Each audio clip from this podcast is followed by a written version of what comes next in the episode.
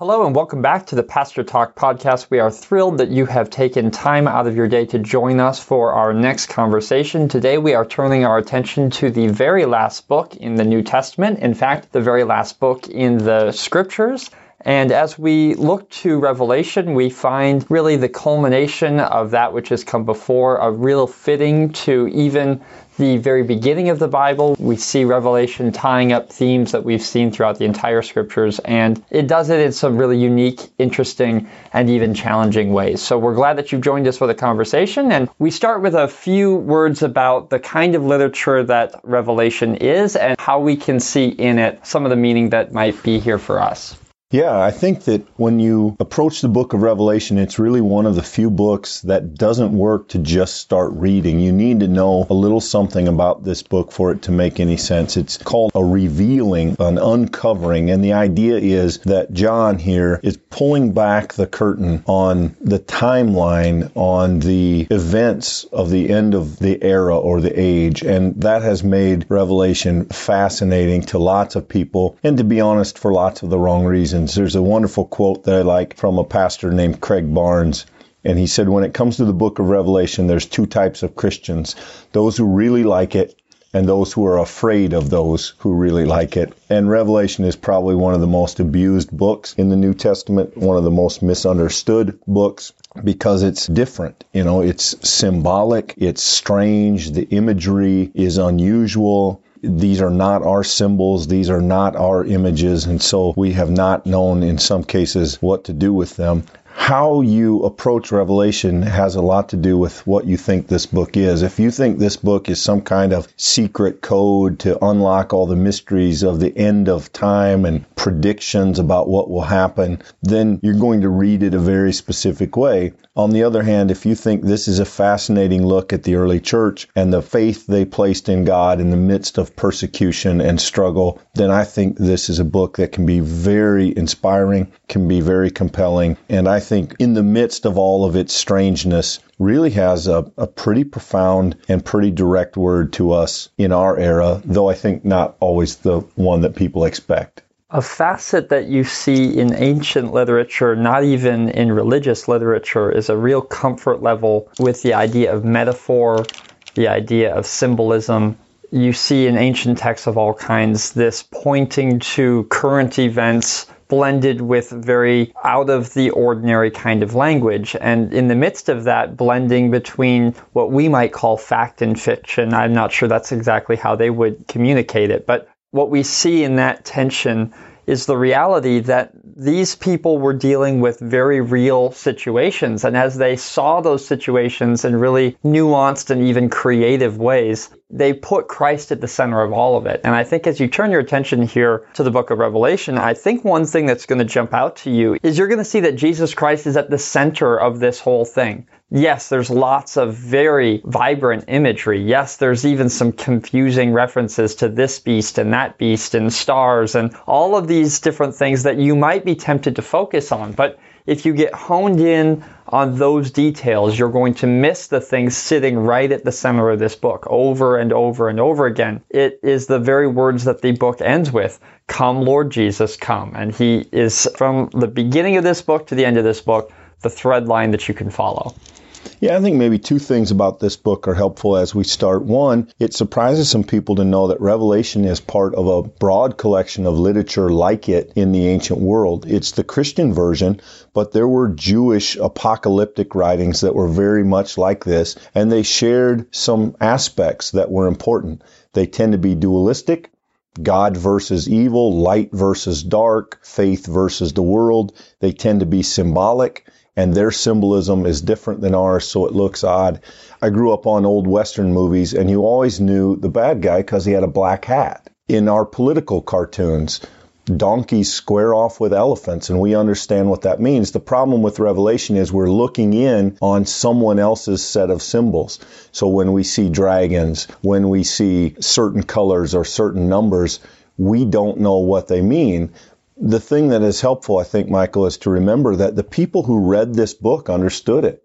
it meant something to them. It wasn't an unknowable book to them. It, it, spoke to their current situation. It spoke to their persecution. It spoke to it in ways that were coded or covered in some ways. They had to use some of the language to avoid saying some things outright because of their circumstances, but they knew what it meant. And then I think the second thing that's helpful to understand about the book of Revelation is that it is a letter to the church. It wasn't written for 21st century Christians to figure out when the world was going to end. It's of a particular context it means something. And it's dramatic, it's vivid, it's strange. But at heart, if you read it carefully, it simply tells the story of God being unwilling to forfeit the world and being victorious over any powers that stand against him. And the idea of Revelation was supremely good news to the church.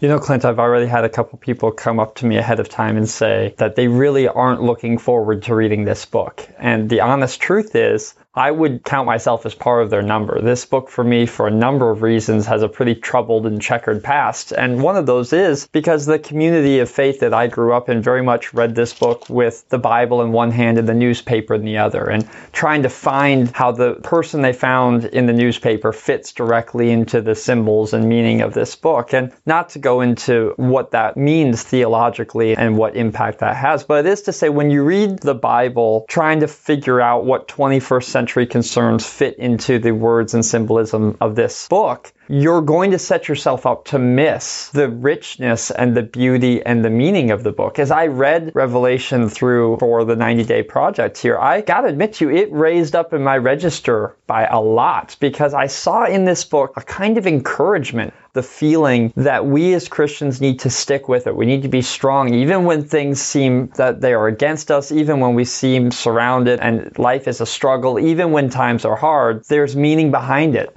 there's not just a little meaning, there's a lot of meaning. There's a whole heavenly host proclaiming glory to God in the highest. It's a beautiful image and reminder to us that there's more to life than what we see. There's more for living than this moment. And if you're willing to open your eyes to the richness of what is here, you're going to see a lot more than the small world that we live in right now. But you're going to be open to a world that's much bigger than that. And in that, I think, as I finish this reading, it felt like a beautiful conclusion to the story. Yeah, 100%, Michael. I think it helps to remember that the book is addressed not only to people who are struggling in general, but struggling in some very specific ways. This book probably comes from a time of severe persecution where literally the power of the world, the Roman Empire, the most powerful force on the face of the earth, had turned its focus to Christians and was actively trying to stamp out this faith. There were Christians being hung, being tortured, being captured. There were families being put to death. They were taken to the Colosseum. They were in no small way at war with the powers around them, and they had no earthly power to stand up. And so what do they do? They go back to the idea that the creator, that the sustainer, redeemer, that the most powerful force in all of the world, unknown to most of the others around them, is for them and will not abandon them. And therefore, they must be faithful even if it costs them their life. And so there is in this book a deep call to faith, but I think it helps to remember that it comes from a time of really intense struggle intense persecution. And this is literally a life or death matter for the people who read this book first. Just a quick overview of some of those major themes, I think, raises that point even more, Clint. Things like who is one of the hero figures? The sacrificed lamb in the midst of a story full of dragons and full of huge monsters and stars being hurled to the earth and entire waterways being poisoned, you have this lamb, which is this amazingly powerful figure of Jesus' sacrifice on our behalf. But you have even more than that. You have how you hear calls being sent out to Christians, those who are beheaded even, and saying that those are the first ones resurrected, that they get to reign with Christ first, and those who will be martyrs themselves, that that company is waiting for those to join them. It's just over and over and over again, there's nods to people who are struggling, people who are seeking to be faithful, and in the midst of what seems like unassailable odds, this is a reminder that there's a much bigger army waiting behind you than what you feel right now. Absolutely. And it's difficult to talk about the chronology of Revelation because it's really written more in scenes than it is with any kind of connected flow. But you see that, I think, clearly at the end of the book where there's this Satan character, this dragon. And within one verse, as the giant battle is set up, an angel just grabs him by the scruff of the neck and throws him into the lake of fire. It's not even God who does it. It's just an angel. That the most powerful force of evil on earth is so inconsequential for God that he just sends one of the angels to go, oh, by the way, go throw him in the pit. There's no big battle here. There's no doubt as to the conclusion. For the Christians, they know the outcome and it's not even close. And that's the encouragement that Revelation offers a struggling and suffering church you have to read it that way. If you don't read it that way, if you assume this book is written to us instead of them, there's just no way you can do justice to what this book intended to do. And I would point to the very beginning of this book as example par excellence of that very statement, Clint, because right from the very beginning, you have individual churches in real places, real cities being named. And as they're named, you have a short address to each church offered. And my goodness, each one, you feel like you get a small sense for that community.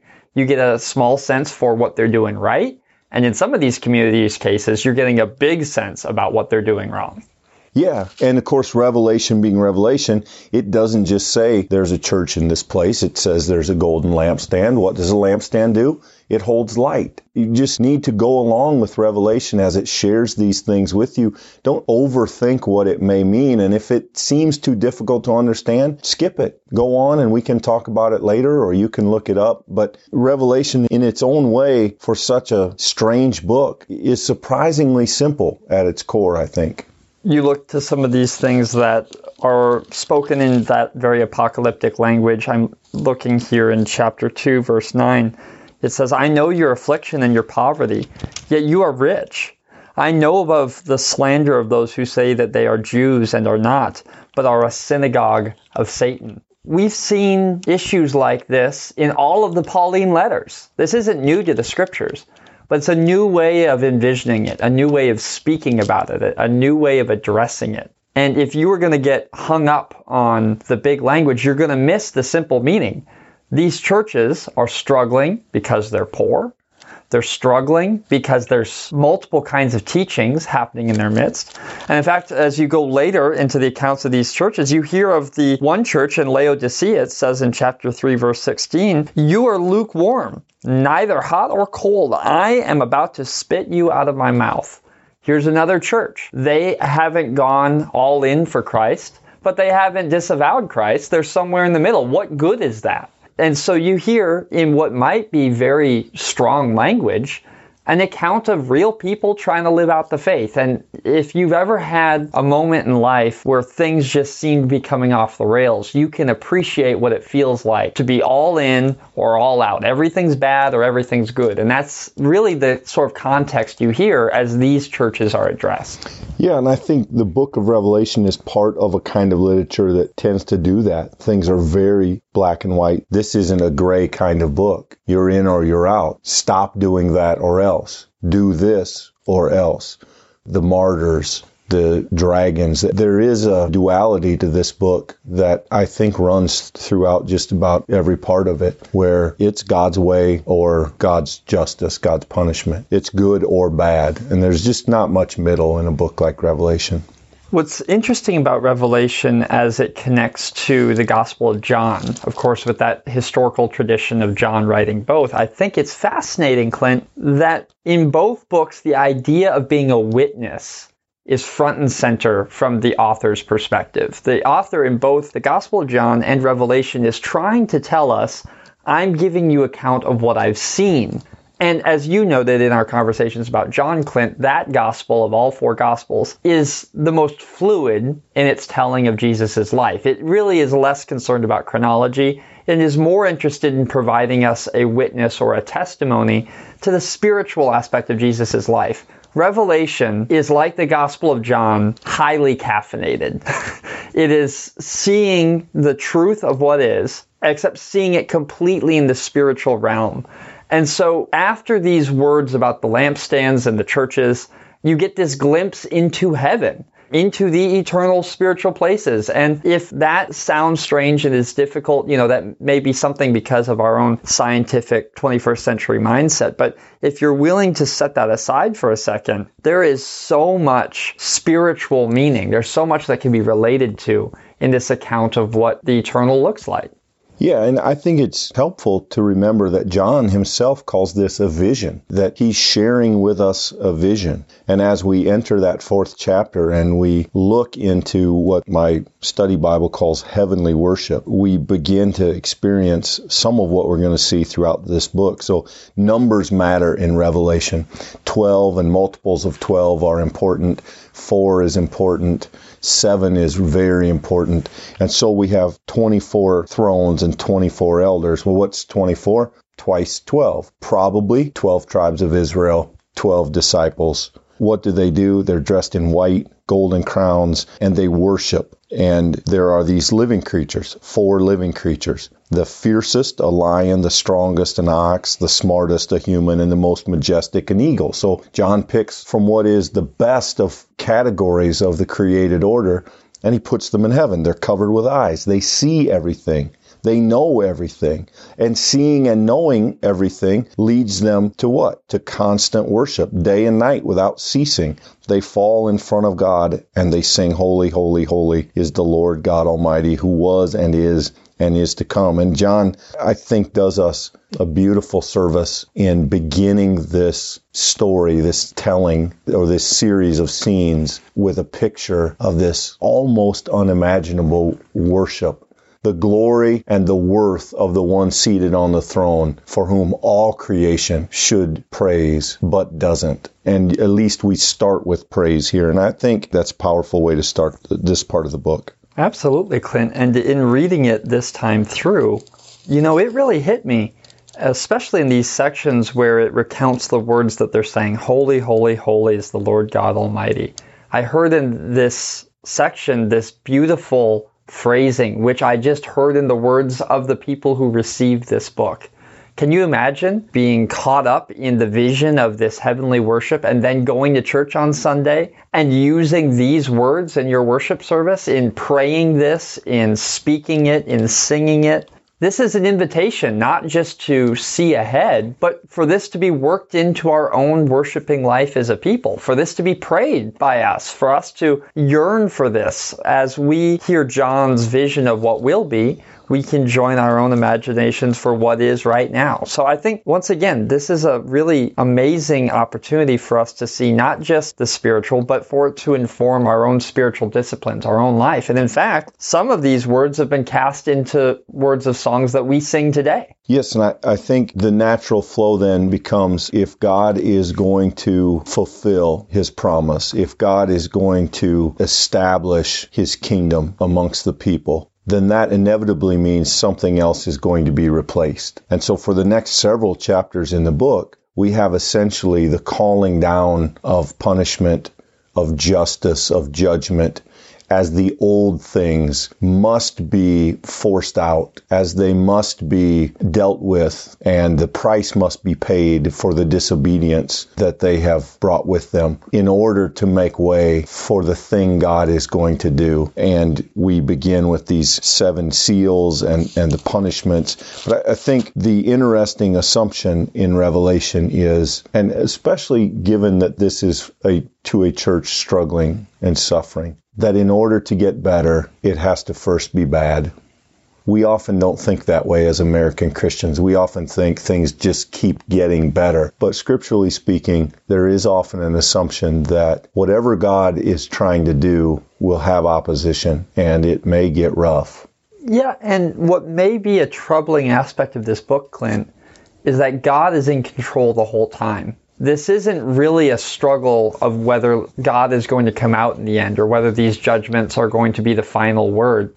God is in control the whole time. And in fact, as this judgment is being metered out, oftentimes you hear phrases like, God is just, that God is right in doing this. So as these calamities are befalling the world, God is always in the seat of justice, the, the throne of righteousness. And it's worth noting in that that the early Christians see a God who doesn't need anything, a God who doesn't have any challenger, a God who's meting out justice. And for them, that's good news to people outside of that, this can be troubling. A third of the waters are poisoned and people die at huge earthquakes and people die and people who are uh, essentially progressively caught up in the midst of continued affliction and suffering. And yet notice their hearts don't change. They're too inwardly focused to even be able to see the goodness and rightness of God's judgment and righteousness. So once again in this book, I think we see all good, all bad. God is all good,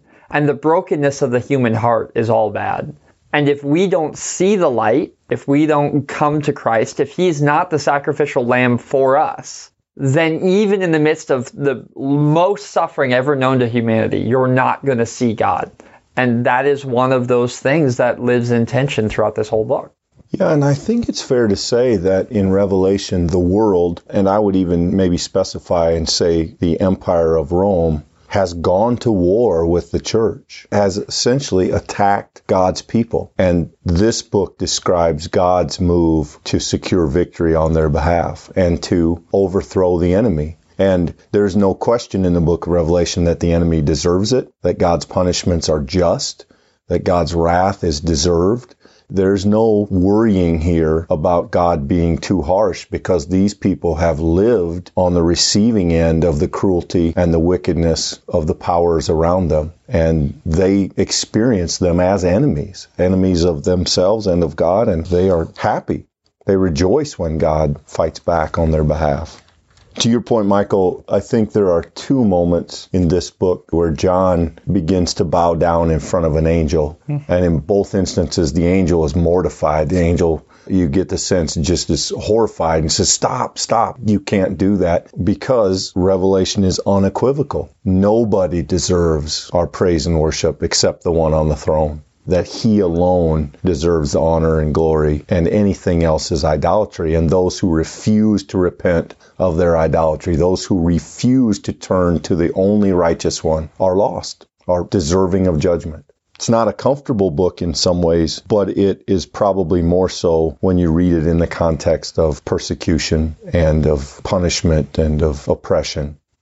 If you've lived on the receiving end of that, this book is probably really good news this book may come across as being fantastic and apocalyptic. But if that's all you're looking for, you're going to miss some really amazing moments. And I think I would point one out here in chapter 10, verse 9. It's this scene where John is with the angel, and the angel comes and he's given a scroll. And the angel says to John, Take the scroll and eat it. It will turn your stomach sour, but in your mouth it will be as sweet as honey. Just pause there for a second. These words are going to be sweet as honey on your mouth, but they're going to be sour in your stomach. That describes reading this book, really. It, in so many ways, is even entertaining. That's not the right word. It's more than entertaining, but there's so much happening. There's so much literary creativity in this. There's light and color and good and bad. This book just absorbs your senses and it does make your stomach turn sour. It is convicting even as it is fantastic. And I think you will find these quiet moments in the book where there's these deep nuggets and beautiful truths just nestled within. And if you read closely, they'll jump out at you uh, throughout the different characters and stories of the book. I think one of the cautions when it comes to the book of Revelation is to, to, make sure that we don't think of it chronologically. I do think this book is best understood as scenes, and they may or may not be in order. So, for instance, at the end of the book, there are references to some portion of the water being affected, but earlier we read that all the water has already gone. So, when you try and nitpick this book and line up the details, it just doesn't work. There are people thrown into the lake late in the book, the lake of fire. But earlier in the book, all the wicked have already been destroyed. There are people that have already been judged, and then we get told at the end, they're kept out of the city. Well, there's no wicked people left. So when you try to read this book chronologically, you're inevitably just going to tie yourself in knots.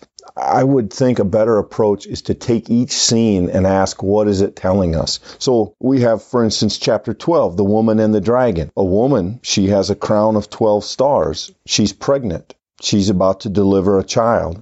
Well, who is this? This is Mary. This is the church. And the dragon is trying to destroy the child. The dragon has seven heads and seven crowns. In other words, the dragon has all the power, has all the control. The dragon was ready to devour the child. She gave birth to a son, a male child who was to rule all the nations with a rod of iron. Well, if you have read scripture, you know who that is.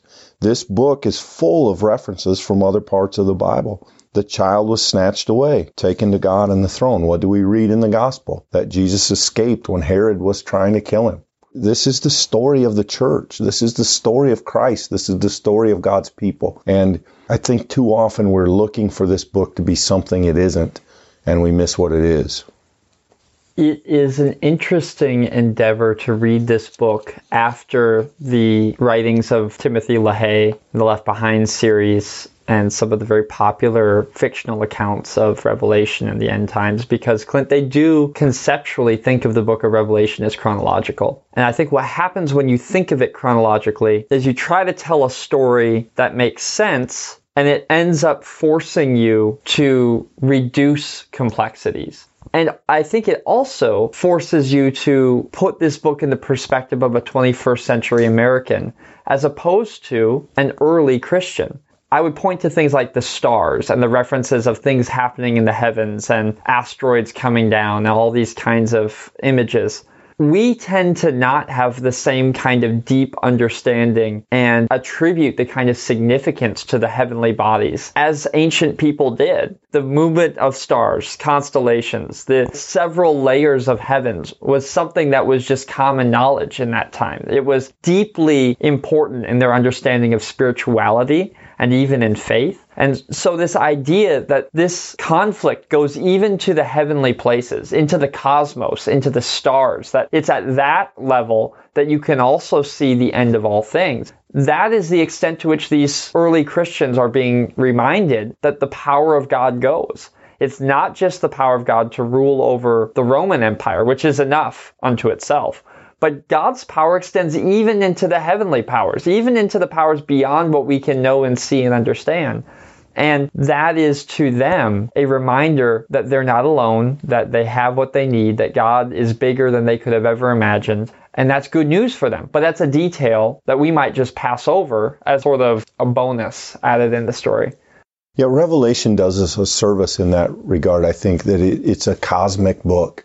It's not simply that God is Lord over our experience or our life, not even our church, our neighborhood, our country.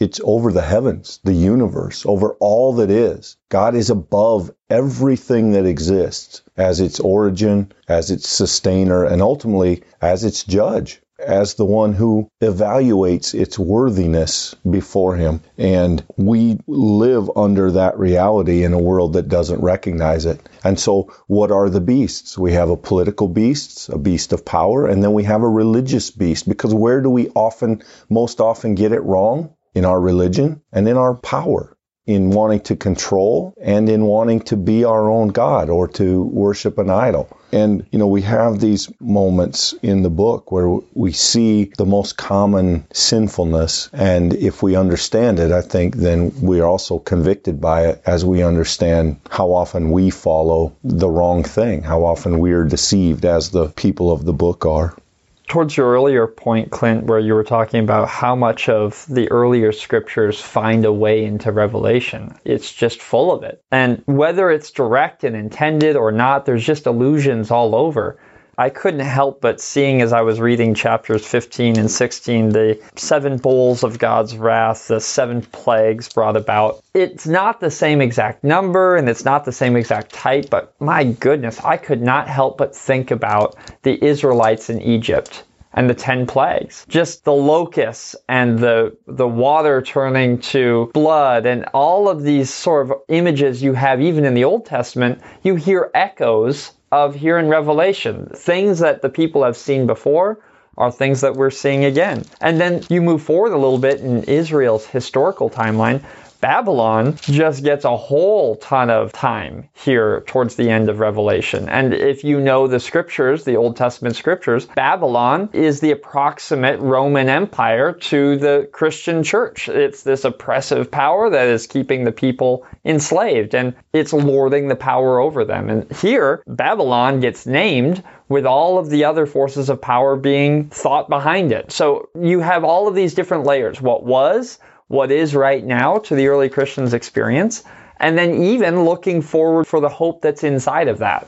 Yeah, and maybe it's helpful, Michael, to put some flesh on some of this symbolism. You know, there are lots of disagreements about the book of Revelation, but among those who study it, there are some consensus, I suppose, among certain scholars.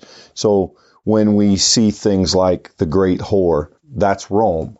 When we see Babylon, that's Rome when we read 666, there's a numbering system of Greek and Hebrew. That's Nero Caesar. That's Nero. Almost 100% chance that the people read those numbers and said, oh yeah, when you add up the letters and the numerical equivalents of Nero Caesar, guess what you get? You get 666. The lamb is Jesus. The dragon is either Caesar or the Roman Empire you get some of these symbols and it helps, I think, to understand what they mean. The rider on the white horse, that's Jesus. When you see the white robes, that's the saved. That's those who have put on the righteousness of Christ. Some of the symbolism gets in the way, and I think it's helpful if we take a good guess of what it probably meant to those who read the book earliest. And you need to remember that in some cases, that was not just a shorthand for everyone and their cultural understanding. Some of that was safety. We have that today. You'll get letters from missionaries serving in places where Christianity is not a safe place for it to be practiced, and they will shorten words. They will use different symbolic language to describe a thing that when you read it as a Christian, you know exactly what they're saying. But the truth is, if you say death to Caesar and you say that in those words, that's not going to be good for you. But if you can say it symbolically, if you can name these characters in ways that isn't obvious, that this is a much safer way to be able to read and to pass along and to consume this book because you're less likely for that to end up with you arrested and then killed.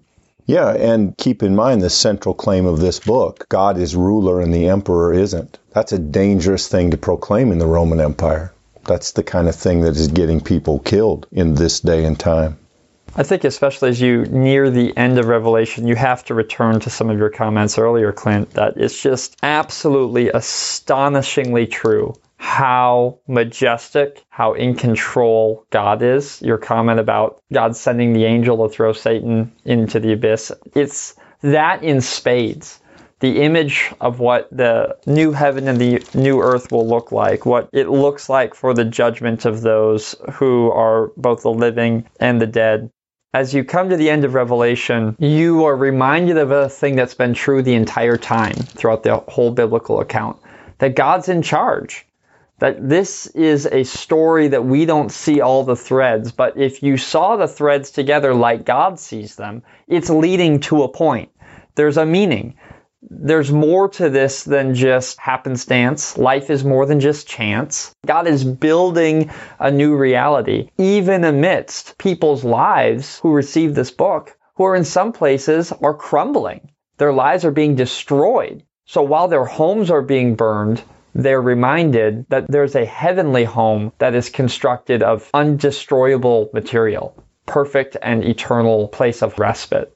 Yeah, and when you receive a message like Revelation and things are going well for you, it's good news. You're glad for it. But when you receive this book in the midst of pain and struggle, this is the best news. And so the proclamation in chapter 21 the home of God is with people. And what will He do? He'll wipe tears from their eyes. And death will be no more, and mourning and crying and pain will be no more, for these the first things have passed away. It is profoundly important, I think, that these early Christians envisioned God's new world as a place where the first thing God does is ease the pain of human life. And then that gives way to eternal bliss. I think we often start with the joy, but it's interesting that they start with the healing. In fact, the, the tree later on heals the nations. And of course, there's 12 gates. There's every precious stone you can think of. There's gold that is somehow crystal clear, which doesn't even make sense. It's, I think it's John's way of saying it's beyond whatever you can imagine. Whatever you can think of, it's immeasurably better than that you can't conceive of how wonderful it is. And I think one of my favorites, Michael, is this idea that there is this innumerable multitude you know, that people from every tribe and every language. Earlier, we've had the symbolic language of 144,000, which is, I think, maybe the biggest number you can write in Greek or something. But right after that, John says there was a countless multitude, so that it, heaven's not limited. There's not a certain number of spots. It's open to everyone from every tribe, from every nation, from every people, all of those who look to the Lamb, and they come freely into the city they are rescued and redeemed. An interesting thing that I found while reading this book was actually a little bit against what I sometimes think about Revelation. If you think about Revelation as an account of heaven, you might think that within this book you would see more talk about what you believe. As Christians, we often talk about heaven being connected to believe. Well, do they believe in Jesus or not?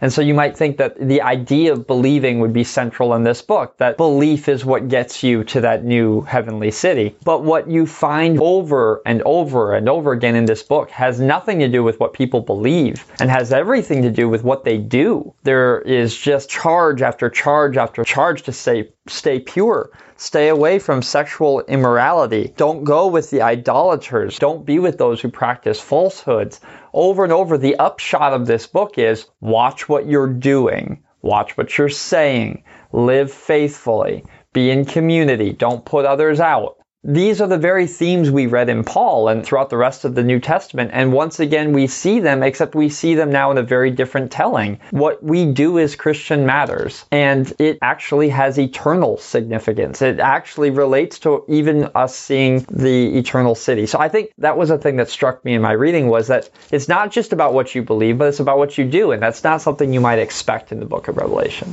Yeah, I think it may help to remember this book is written to believers, and so it is an encouragement to them to persevere, to stay on the path. It's not a coincidence that this book elevates the martyrs and the persecuted because it comes to those who are being persecuted, and it says to them, stay the path, that God is in control, that God is above the earthly powers, and that one day all will be set the way that God wants it. All will be made right all will be fulfilled, and for eternity thereafter, there will be praise, worship, and rejoicing, peace, joy, wholeness, in ways that you can't even imagine. And then, even at the end of the book, you know, wash your robes and stay away from the evildoers and stay the path. It's unfortunate, Michael, that so much of the attention given this book have been by people who do crazy things with it because it really is a wonderful word to the church that at God's doing and in God's power and in God's time, God's plans will be fulfilled. And we need only be faithful while we wait.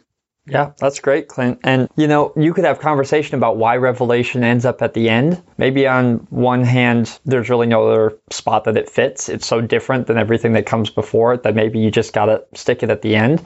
Or maybe you look at the end of Revelation and you say, there's no better ending to any book in the New Testament. I mean, when you think about where the canon stops, where, our, where the end of your New Testament is, these are powerful words. He who testifies to these things say, Yes, I am coming soon. And that is followed with, Amen. Come, Lord Jesus. And then we see those very last words, the grace of the Lord Jesus be with God's people. Amen. And I think you hear in those words a kind of finality like you don't hear in the other New Testament books. Come, Lord Jesus.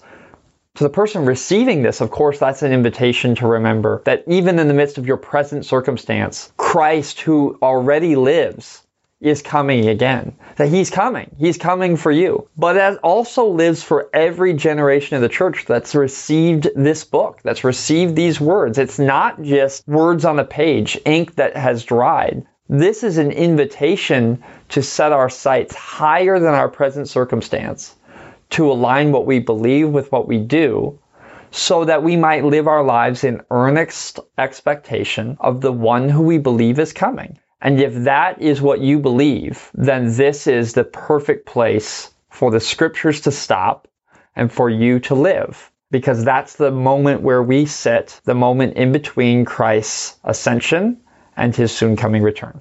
Yeah, it's a beautiful picture, Michael. We spend so much time in the church and maybe in our lives thinking of people coming to Christ, of getting people to Christ, of putting Christ in front of people, of inviting people to come and experience the grace of Christ and the promise of God.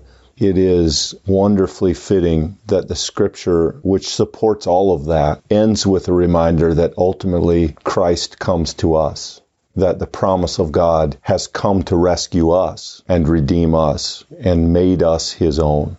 And I think that's a good last word to remember that in our times of need and in our times of struggle, God sends Christ to be for us and sends Christ to us. Friends, it has been a distinct pleasure to share this time with you as we have read through the New Testament together. At the end of this week's reading, you are going to come to the end of Revelation and therefore the end of the New Testament and our 90 day New Testament project. We hope that you have enjoyed it and been challenged by it.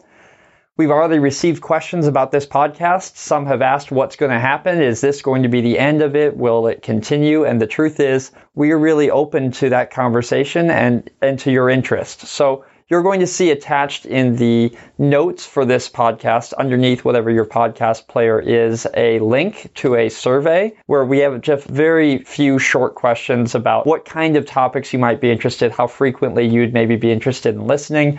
If you are subscribed to the email updates for this project, you will get that into your inbox it would mean a lot to us if you wouldn't mind quick answering a few questions, and that will help guide us as to whether the Pastor Talk podcast will continue into the future. But regardless of that, we're grateful for the time that you have spent for the support of this entire project and hope that you might have found in this a new awareness of Christ's presence in life, even here today. We want to thank you for listening. We want to thank you for your time and for taking this journey with us. And we pray that it has been a blessing to you and will continue to bear fruit in our individual lives and together in our church.